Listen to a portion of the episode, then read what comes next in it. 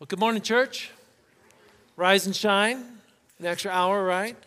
I give permission for you all this afternoon. If you need a nap, please take it. Now, notice I said this afternoon, not now. Um, right now, I'd like you to grab your Bibles and turn to John chapter 18. John chapter 18. If you need a Bible, we, I believe we have some in the back. We can always get one for you. John chapter 18. As you're turning there, I, I don't know if uh, you've ever been told that maybe, you know, you need to fix something. You, you need to, to change. Um, you need to get over it. Man, you, you just need to let it go. You ever, everybody tell you that? Like, come on, man, where you're at right now, you should be over that by now. You need to move on. And maybe somebody's expressed those kind of phrases or words to you or that kind of attitude, and you're like, you're like, man, you, you don't get it. You don't understand. You've not walked in my shoes. You've not been where I have been. And you know what I say to that is that it'd be true. I have not walked in your shoes. I have not been where you have been. So for me to say, you need to get over it, you need to move on, and so forth, that's probably not fair coming from me. But can I give you some good news to all that? There's one who does understand, there's one who has been there. And you might be sitting there saying, well, you just don't get it. You understand. Let me say this Jesus does. Doesn't that sound like such a trivial answer? It's like a Sunday school answer, right? Who understands what's going on in your life? Jesus? Good answer. You know what? That's the correct answer. It's true. Whether it sounds like a Sunday school, churchy answer, or whether it is the answer to all life's problems, it is true. Jesus understands, He gets it. And as we look back to the night when Jesus was going to be arrested. It was a Passover. He celebrated the Last Supper with his disciples, his final moments with them, his final teaching, his final prayers. He prays for, he prays for us. He prays for unity of the church. And then he goes to the garden and he agonizes over the suffering that is coming his way. And he said, Remove this cup. And if you remember, we talked about last week, the cup of is basically the poison of sin and, and death. And he drank that so that we would not have to. And he said, Not my will, but yours be done. And he's, he knew he would be obedient to the Father, right? And in all that moment that's going on, we're not at the end of the story. There's the next thing that, that took place, and we find it in the book of John, chapter 18. And we start in verse 1, so you can read along. It says this After saying these things, Jesus crossed the Kidron Valley with his disciples. He entered a grove of olive trees. Judas, the betrayer, knew this place because Jesus had gone there with his disciples. The leading priests, the Pharisees had given Judas a contingent of Roman soldiers and temple guards to accompany him. Now, with blazing torches, lanterns, and weapons, they arrived at the olive grove. Now, we'll stop there for a second. We are talking about Jesus. Jesus, who has the greatest power in the whole universe. People at that time, they'd heard about Moses. They, they, they knew about the Red Sea, part how God did amazing things and worked through Moses. They knew about Elijah and Elisha and these great prophets and the miracles that they did, how God worked through them. And then you have this Jesus who comes along, and now we hear about some miraculous things. He's, he's healing sick, he's casting out demons. He can walk on water. He can take water and turn it to wine. He can take fish and bread, multiply it, feed thousands. It sounds so much like these prophets and He's powerful. He's probably the most powerful person walking the planet right now. That could have been going on in the minds of these, these people, right? And here's the thing about Jesus we don't even have all the story. We, we just got was recorded by Matthew, Mark, Luke, and John about the, the life of Jesus. But you know what the last, very, very, very last verse in the book of John says? John says this He said, Jesus also did many other things if they were all written down, I suppose the whole world could not contain the books that would be written. Can you just picture a library, an endless library, book after book after book after book of Jesus? John's like, yeah, the world couldn't hold all the books about the life of Jesus. We just get a small glimpse of the power of him. And so it's like, here comes the most powerful being onto this earth. What is his mission? To seek and save those who are lost, to save us. So, if you're the enemy of that kind of power, wouldn't you want to stop it before it ever starts? That's what the devil wanted to do. The devil's like, I do not want that Jesus to come here and save this world. It's my world. I want it to be evil. I want it to be dark. I do not need any light coming into this world. And so we know that Satan did all he could to eliminate Jesus. He inspired Herod, King Herod, to kill all the infant boys. Basically, let's wipe out a generation of boys in this one region the devil tried to wipe out Jesus again, tempting him in the wilderness. The devil also worked through religious leaders, trying to make them so angry with Jesus that, that maybe they would kill him. We find these kind of uh, writings in the book of John, chapter 7, verse 30, where it says the leaders tried to arrest him, being Jesus, but no one laid a hand on him because his time had not yet come. You can find it again in John 8 20 and John 10 39, more scripture where it talks about these moments. Basically, the religious leaders were filled with hate towards Jesus, and they would do anything to get rid of this Jesus. And multiple times, the religious leaders were just jealous. I mean, they, had these angry emotions. They could have taken Jesus into custody, but instead, it basically all built up to this dark moment in the garden outside the city. Jesus is going to betray I'm sorry, Judas is going to betray Jesus and lead a bunch of men to arrest Jesus. And uh, Judas knew precisely where Jesus would be. Look at John chapter 18, verse 3 again. It says, Judas received a contingent of Roman soldiers, of temple guards, to accompany him. I want you to understand what this, what this evening looked like. We've, we've gotten through the garden, and now Jesus like, wake up, guys, they're coming. Who's coming and who brought them? What we see right here is Judas. Judas brings us as a contingent or a band of men. That contingent is basically, if you look in the understanding of the word, it's a, it's a military regiment. It could be anywhere from 300 to 600 soldiers. That's a lot. This wasn't a mob of, of angry uh, citizens with pitchforks and torches, like, let's get this Jesus. This was, a, this was a contingent, it was an army.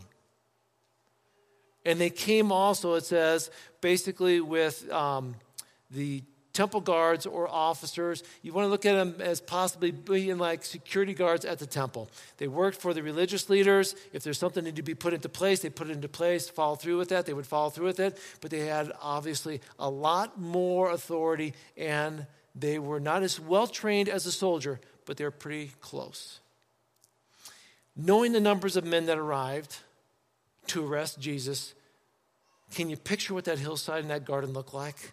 I've never seen a picture before of anything like it. Usually we see like the garden and some soldiers and they're all sort of standing around in one spot, but it's like three to 600. We're talking hundreds of soldiers, these temple guards surrounding this, this hillside.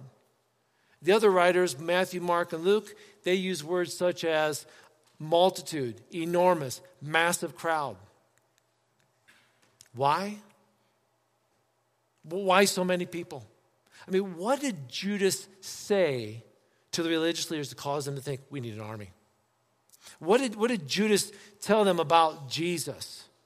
I mean, was it possible that these religious leaders were just, they're just nervous? We've heard about some of the things that Jesus did, so, hmm, maybe we should amp up our military. We don't know. Let me ask you this what do you know about Jesus? If you were to sit down with somebody or you get in an elevator with somebody or, or whatever it might be, they're like, oh, I see you're wearing a cross necklace. Oh, I see you're wearing a Jesus. Oh, I see you're carrying a Bible. What do you believe about Jesus? What's your answer? How long do you sit down there and talk to them about Jesus? What do you tell them about Jesus? I know this the devil knows that Jesus is dangerous. The devil knows that Jesus Christ is powerful. And I believe he will do all he can to convince mankind that Jesus is dangerous in a negative way. I believe he will distort and twist truth to make mankind think things that are false about Jesus, to make him be more of a negative dangerous, if you understand what I mean by that. The phrase, think about this, the phrase is actually truth. Paul says it over Christ in me. As a follower of Jesus Christ, if you've confessed with your mouth, you believe in your heart that Jesus Christ is Lord, you have Christ in you. If the devil looks at Jesus and says, That's the enemy, he's dangerous, what do you think he says about you? If Christ is in you, are you not dangerous? We should be in the sense of uh, very being very intimidating towards the devil. If Christ resides in us as Christians, we should live in such a way that the devil steps back and says, Ooh, those Christians, man, they got Christ in them. And I know what Jesus is like, right? If I could say this to you, church, in those moments when you feel like you're being attacked, remember that Christ resides in you. Stand strong. Stand strong. Don't allow the enemy to, to uh, have this edge in your life by you throwing yourself a pity party. And what I mean by that is this when Jesus sees all this massive army coming at him, Jesus very well could have said, Oh man, I'm going to be arrested. Oh, poor me. Why are they coming after me? I don't deserve this. Because sometimes that's what we as Christians do. We feel a spiritual attack and we sort of curl up and like, I don't understand why this has to happen in my life. It's like, stand strong, Christian. You have Christ in you. So we see this huge number come to apprehend Jesus. Again, what's going on in the mind of these soldiers? Do you think as these soldiers are marching up, they're like, there's hundreds of us. We got swords, we got shields, and there's hundreds of us, and who are we going to arrest? One guy? You know, Judas said there might be 11 others, so 12? We've got way too many people here. Or were they saying, remember what Judas said? Remember, remember what he could do? I heard he once turned somebody into a chicken. I heard, I heard, I heard that he can just separate our bodies in half. I'm making this up, right? Okay. But what were they talking about? What was going on in their minds? What caused them to think they had to come in such a, a way that's like, to get this Jesus, what kind of threat did Jesus pose? It's as if Jesus was misunderstood. Oh, misunderstood. Have you, you ever been misunderstood? Have you ever had an experience where somebody has a wrong perception of you?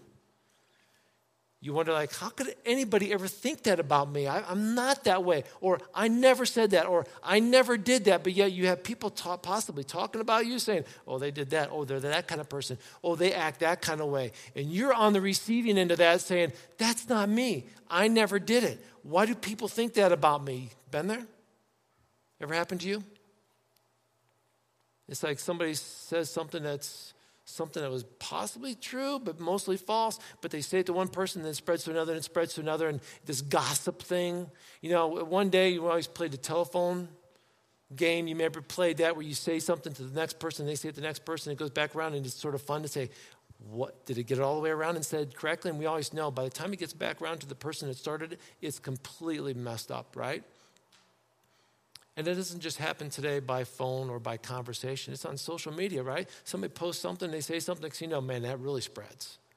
And it isn't now just local, it becomes regional and global how you are misunderstood. Like some of you, I've, I've been the recipient of rumors. Oh, Rex said this. I can't tell you how many times somebody said something after church, like, you know what, last Sunday when you said that, I'm going, I never said that. Where did you get that? And it's like, oh, it's like, if you've told anybody else I've said that, you probably should correct it because I would never say that. Uh, just this past week, I got a, a message, somebody saying, hey, um, we heard you're doing this, this wedding and, and um, just wanted to talk to you about it real quick. And so I called that person, we talked, and it was like, there was a misunderstanding. I'm, I'm not officiating the wedding. I wasn't even invited to the wedding. But this person thought I was officiating, and it's like, how does that happen? How does it happen when people say something and it just moves around?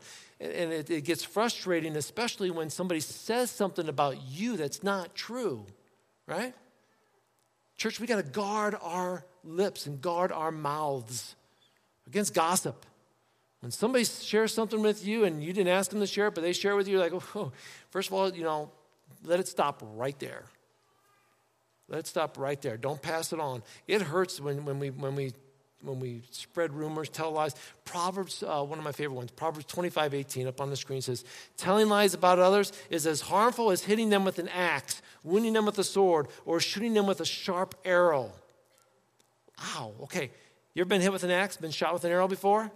I, I don't want to be, okay? And, and, and when we tell lies about other people, it hurts more than that. I don't know what stories were being said about Jesus, but they must have been wild. They must have been crazy. Because you see how many people showed up to arrest Jesus? You, when you understand the, the kind of person that Jesus was and the love he showed and how he helped people, why do you need 600 people there to arrest him, fully armed? When they arrived that night, they probably arrived on the basis of maybe some of these false stories. What history tells us is that Passover, it was, it was, probably a full moon on that night. So you've all been outside on a full moon. It's like, I don't even need a flashlight for this. I can walk out my backyard and see everything, right? So that would have been sort of the situation. But look how they came in. It says in Scripture that they came with blazing torches, lanterns, and weapons. They arrived at the olive grove. Now, the torches that they brought were long burning lamps. These things would be like an oil based lamp that would just last forever. So they, when they came in, they're thinking, let's bring something because we might be here a long time tonight. And then the other word that was used here uh, is lantern, which comes from the, the Greek, which means a very bright, shining light. It's like a lampstand you put out for so you can see everything in the room. So it's like a equivalent to our flashlight. So when they came, even though it was already a full moon, they came like, let's make sure we're out here for the full evening looking everywhere because he might try to escape. He might try to run. He might try to hide in a cave or some, some place. We are out here for the long haul to find this criminal, right? That's what they're thinking. John 18, 3 also says they brought weapons. Again, the Greek word here is a full weaponry. It's the Roman soldier that was prepared for war. He had his belt, breastplate, the spikes, the oblong shield, the brass helmet, the sword, the lance. He had everything.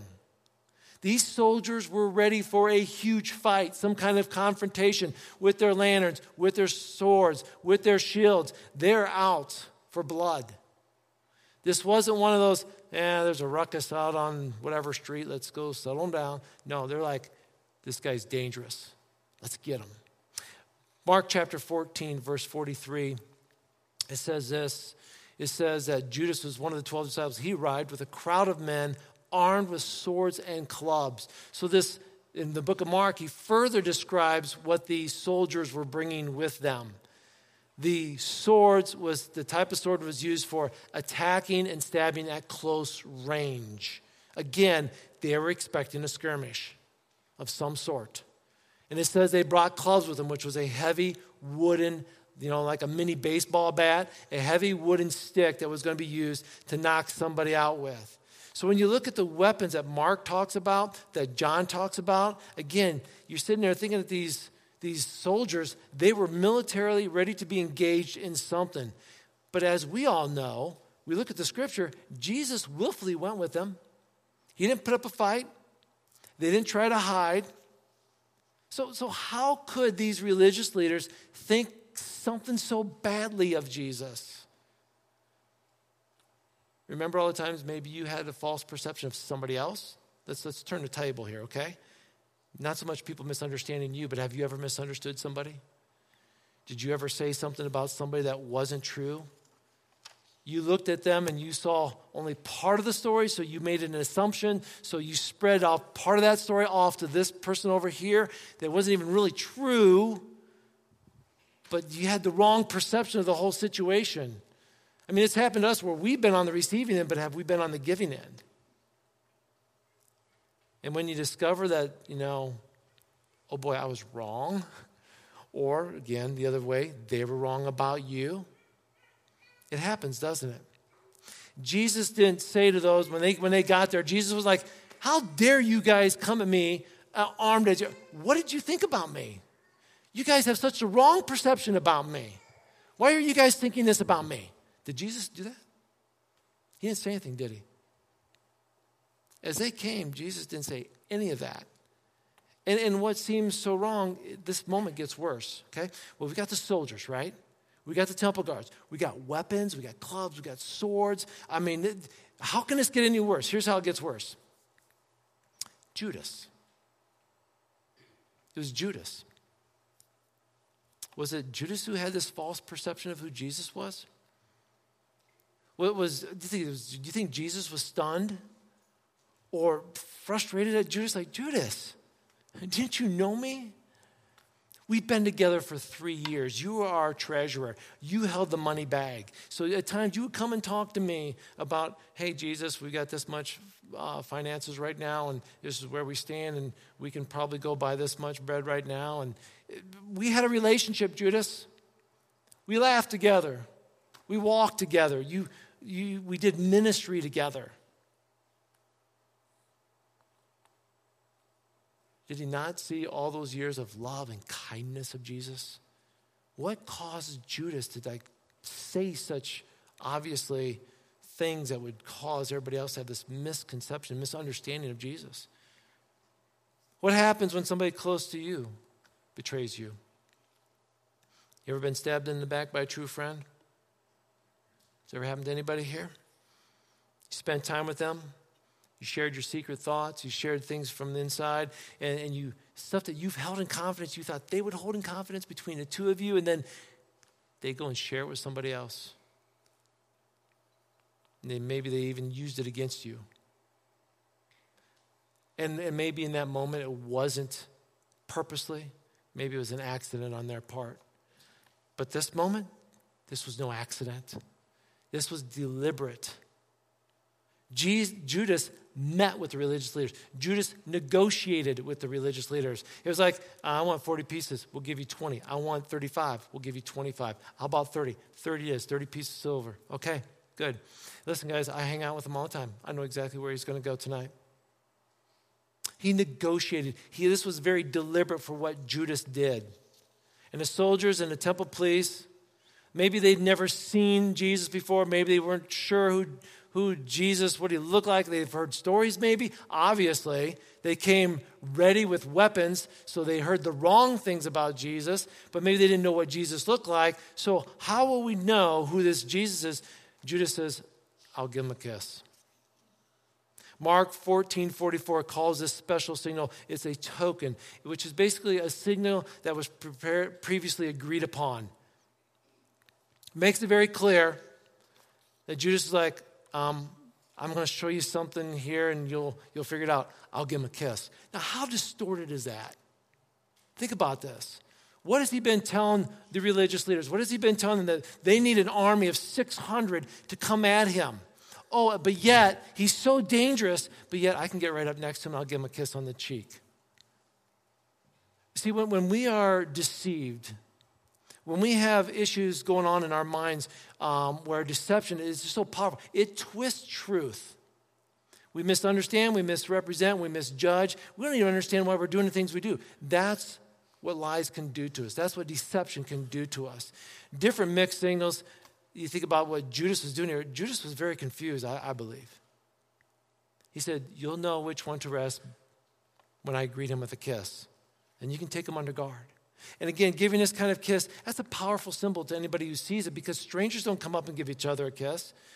Those who are close to one another, those who have a special, matter of fact, the Apostle Paul in Romans chapter 16 told the church, hey, greet each other with a holy kiss. In other words, you know, obviously we don't do that today, right? Um, but what we do is when we see people, the brothers or sisters in Christ, it's like there's this, man, it's so good to see you. Whether it's a hug, a handshake, whatever it might be, there's, there's that welcoming thing. Biblically, back in this time, you greet somebody with a kiss, there was a special close covenant there, a commitment there. They were, they were not strangers. So betraying Jesus with a, with a kiss was about as low as a person could go. It's like saying, hey, we've been friends forever. Come here, let me put my arm around you. Oh, man, I love you. Could you just turn around and give me your back? Because I want to put my knife right in. That's about as low as you can go. And that's what Judas did. I don't know if you've ever experienced betrayal from somebody. But a friend, associate, and you thought they were your true friend, but you find out later they weren't. And it hurts, doesn't it? You ever wonder, how could this person behave this way in our relationship after so many years? I don't get it. I don't understand. Maybe you've been burned by someone you trusted. You allowed somebody to get in close to your relationship and then they hurt you. Can, can I just say this again? If that's happened to you, I'm sorry that's happened to you. But Jesus understands. You hear me? Jesus understands. He knows what you've gone through, He knows what maybe you're going through. Jesus always knew that Judas would be the betrayer. Nevertheless, Jesus still loved Judas. Isn't that amazing? Working closely with him, sharing communion with him, washing his feet. Do you ever think that when Jesus was washing the feet of Judas, he's like, these feet are about ready to go out and hit the streets and run off to get my betrayer, the betrayers that are going to arrest me? And love you, Judas. Isn't our Savior amazing? You may ask, well, why did Jesus extend so much of himself to someone he knew would be so disloyal? Well, let's answer that question by maybe asking a few questions. And like this Have you ever been disloyal or faithful to Jesus? Unfaithful to Jesus? You ever been disobedient to what God's asked you to do? We're, we're just like Judas at times. Maybe not so deliberate. There have been times we have gone against what God asked, and we've, we've betrayed our faith. Not purposely, but maybe unintentionally. So, what kind of grace do you want shown to you? I believe we would have to all answer that. I would have to answer, yeah, I've done that. And Jesus says, I know you've done that, and I love you and I forgive you for that. It's good to know that we have that kind of Savior, right? I would say for some of us in this moment, God has forgiven us. In this moment, Jesus is going to forgive Judas and for us to betray, to be betrayed, to be misjudged, to be misunderstood, it's hard for us to be forgiven to people, isn't it? I want to encourage you to try to forgive. We're commanded to forgive others, and that is hard. It's like, well, just forgive and forget. Here's the thing we need to forgive. The forgetting part, I don't think you're probably going to forget it. It's like a scar. I got plenty of scars on my body. When I look at them, I was like, I remember that surgery. I remember that surgery. I remember that surgery. It hurt. It doesn't hurt anymore. I'm healed. But the scar there reminds me of when I had that pain. As a matter of fact, when other people come into my life that have had similar pains, I now know how to speak comfort into their life. Because of the pain I've gone through, I can now be of assistance to them. That's how the Spirit works. Some of us are at the very beginning of stage of I'm trying to forgive them, and some like I have forgiven them, but it's a process, it's a journey for many of you. And it may take a while, but our Savior shows us how to forgive others, even those who misunderstand, those who misjudge, those who betray. The soldiers, the guards approach. Judas gives Jesus a kiss. And then what happens next? Anger, violence, a fight. No. But Jesus does remind him he is still powerful, right? This is probably one of my favorite stories. This would be one of the one of those moments where we get to heaven, and I don't know if there's going to be a jumbotron. I don't. But if there was a jumbotron in heaven, this is one of those moments. Say, God, can you show me that moment in the garden when they went to arrest Jesus, remember that next part in John chapter 18? He's like, God's like, Rex, I already know what you're thinking. Yes, check it out. I want to see it. Because some of us get really stiff when we read the Bible. Mm, I mean, let's read this and I'll explain a little bit more. John chapter 18, starting verse 4. Jesus fully realized that all was going to happen to him, so he stepped forward to meet them. Who are you looking for? He asked. Jesus the Nazarene. They replied, I am he. Jesus said. Judas, who betrayed him, was standing with him. And as Jesus said, I am he, they all drew back and fell to the ground. Once more, he asked them, Who are you looking for? And again, they replied, Jesus the Nazarene. I, I told you that I am he, Jesus said. Now, I love this story because the Roman soldiers, please, they come in, they're preparing to meet Jesus, they're ready to arrest him, and then his supernatural power, boom, is just unleashed on all of them. It literally knocked them all down to the ground.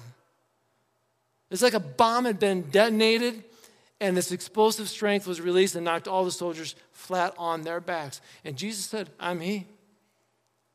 And these mighty Greek words, if you translate these Greek words, they actually go back to Old Testament. Remember when Moses was with uh, in the burning bush, and God's saying, "You need to go to Pharaoh." And well, who am I supposed to say sent me? And he goes, "Tell them I am." Name of God. When Jesus says, I am He, translation goes back to Old Testament I am.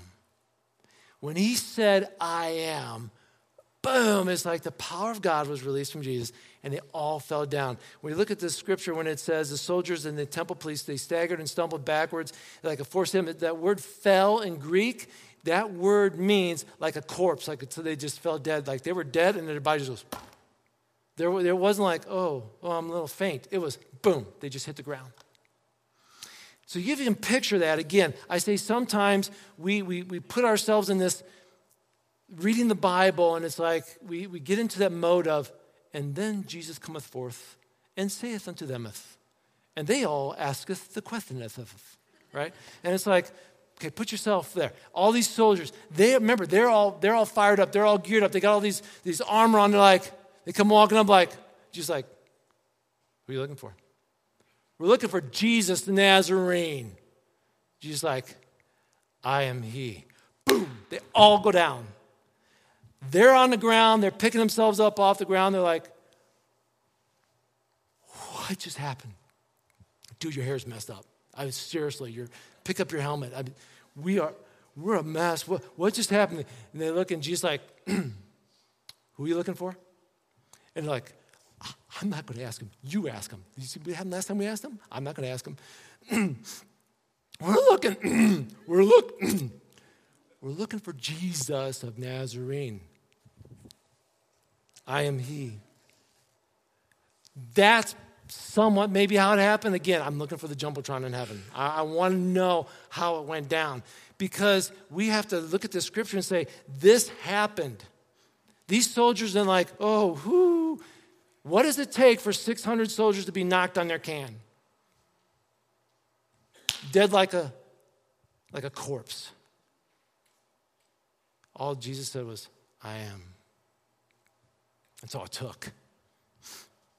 So powerful. And in that moment, then it's like, if you read on, Peter then pulls out a sword. Yeah, about time. Let's fight. And she's like, put the sword away. Ah, oh, got one here. She's like, serious? Heals the ear, right? And then once the disciples realize we're not going to fight, they all ran. They left Jesus by himself, alone, abandoned, betrayed, misunderstood, completely alone in that garden. He knows how you feel. I believe all of us in this room, emotionally and relationally, we know when somebody has betrayed us. We know when somebody has hurt us. We know when somebody has left us. We've, we've felt abandoned. Many of us have felt that, right? I believe we're sometimes too quick to judge people. And we, we, we look at people and we say, well, You think this way. Politically, it's gone overboard. What if Jesus treated the disciples the way we do? No second chances for them. They, oh, they abandoned me? Not coming back for any of you. Even though Jesus was abandoned, Jesus was misunderstood, he was misjudged, he still loved them. He still embraced them. Ephesians 4:32 and I'll close with this. Dave, uh, if you can come forward please. Ephesians 4:32 says, "Be kind to one another, tenderhearted, forgiving one another, even as God, for Christ's sake, has forgiven you. Be ye kind to one another. Forgive one another as God has forgiven you through Jesus Christ. The church, it starts with us forgiving one another. Maybe we've misjudged somebody within our own body. Maybe we've misunderstood. Maybe we've been betrayed. Maybe we've been abandoned. Maybe we just need to forgive. Jesus had the choice to obey God's plan or do his own thing. And if you remember in the garden, he said, Not my will, but yours be done. And that means even being misunderstood. I'll be misunderstood. I'll be misjudged. I will be abandoned because I'm doing it for all of you. He did that for us. He understands, he gets it. We're going to close this morning uh, with taking communion. We're, we're going to remember what Jesus did in the upper room with his disciples at the Passover. We're going to remember that he took the cup of suffering, death, sin, which he said, if, if all possible, remove this cup. Why? Because it was the wrath and judgment of God. But he said, But not my will be done, but yours. And he drank that cup. He took our sin, our judgment, our wrath that was coming from God. He drank and he replaced that cup with a new covenant. His love. It says, I forgive you. Maybe we're the betrayers. Maybe we're the ones who misjudge others. Maybe we're the gossip spreaders. If we are, we need to seek forgiveness. Maybe we're the ones that have been hurt. Maybe we've been misjudged. Maybe we've been abandoned. Maybe we've been misunderstood. If so, God says, I know how you feel. My son was there. Remembering when we take the cup, when we take the bread, we're going to remember what Jesus did for us. And we're going to remember what he wants us to do for him. And we're going to remember this until the day he returns. So, as a church this morning, we know this communion is observed by those who have placed their faith in Jesus Christ. If you're in this morning, you've placed your faith in Jesus Christ, we welcome you to the table. It doesn't matter if you're from a different denomination, it doesn't matter if this is your first Sunday here. If you've confessed with your mouth and believe in your heart that Jesus Christ is Lord, we welcome you to observe communion with us. This morning, we're going to do it a little bit differently. I believe it's important for us to move forward towards God. Sometimes we have the elders serve you where you're seated, and just as Jesus did, sometimes I ask you to move forward. Today I'm asking you to move forward in forgiveness. There are some of us in here that maybe need to take an action of spiritualness. We need to get out of our seats and we need to go meet with people. We need to go tell people, I'm sorry. Maybe there's something else going on where we need to seek forgiveness. And that's, it, it takes us to take that first step. So today, just as a reminder, we're going to take the first step and come into the table to the one who's forgiven us. So as we're singing this next song, we'll, we'll all stand. Matter of fact, could you stand with me now? During this next song, I'm going to ask you there's two tables in the back of the room, there's three tables at the front of the room. During the song, would you please come forward if you're taking communion? Take a cup take a piece of the bread, go back to your seat, and wait. Listen very carefully to these instructions because a lot of you, you're used to going ahead and taking it. Go back to your seat with the bread and with the cup and just wait. When we finish singing a song, I'm going to come back up on stage. I'm going to read some scripture and then I'm going to pray, and then we'll take the bread together. And then I'm going to read some more scripture, and then we'll take the cup together. And then we'll close out our service.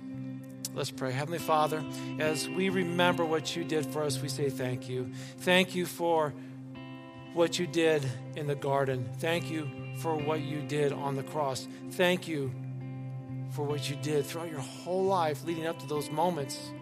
I don't know why your son Jesus was misunderstood and misjudged and abandoned, but I know that he fully understands what we have gone through. And God, forgive us if we were the ones that have caused pain in the lives of other people, even in this church. If we have misjudged somebody, if we've said something we shouldn't have said, if we've hurt somebody or we're doing things that we just know aren't right, God, forgive us of these sins, cleanse us from these sins. And if it's happened to us and we're still trying to heal from the pain, thank you for your healing power. Thank you that you showed us in Scripture that you too were misunderstood and misjudged and abandoned. Heavenly Father, as we now take communion, as we take the cup and take the bread, help us to remember what you did for us. In thy name we pray. Amen.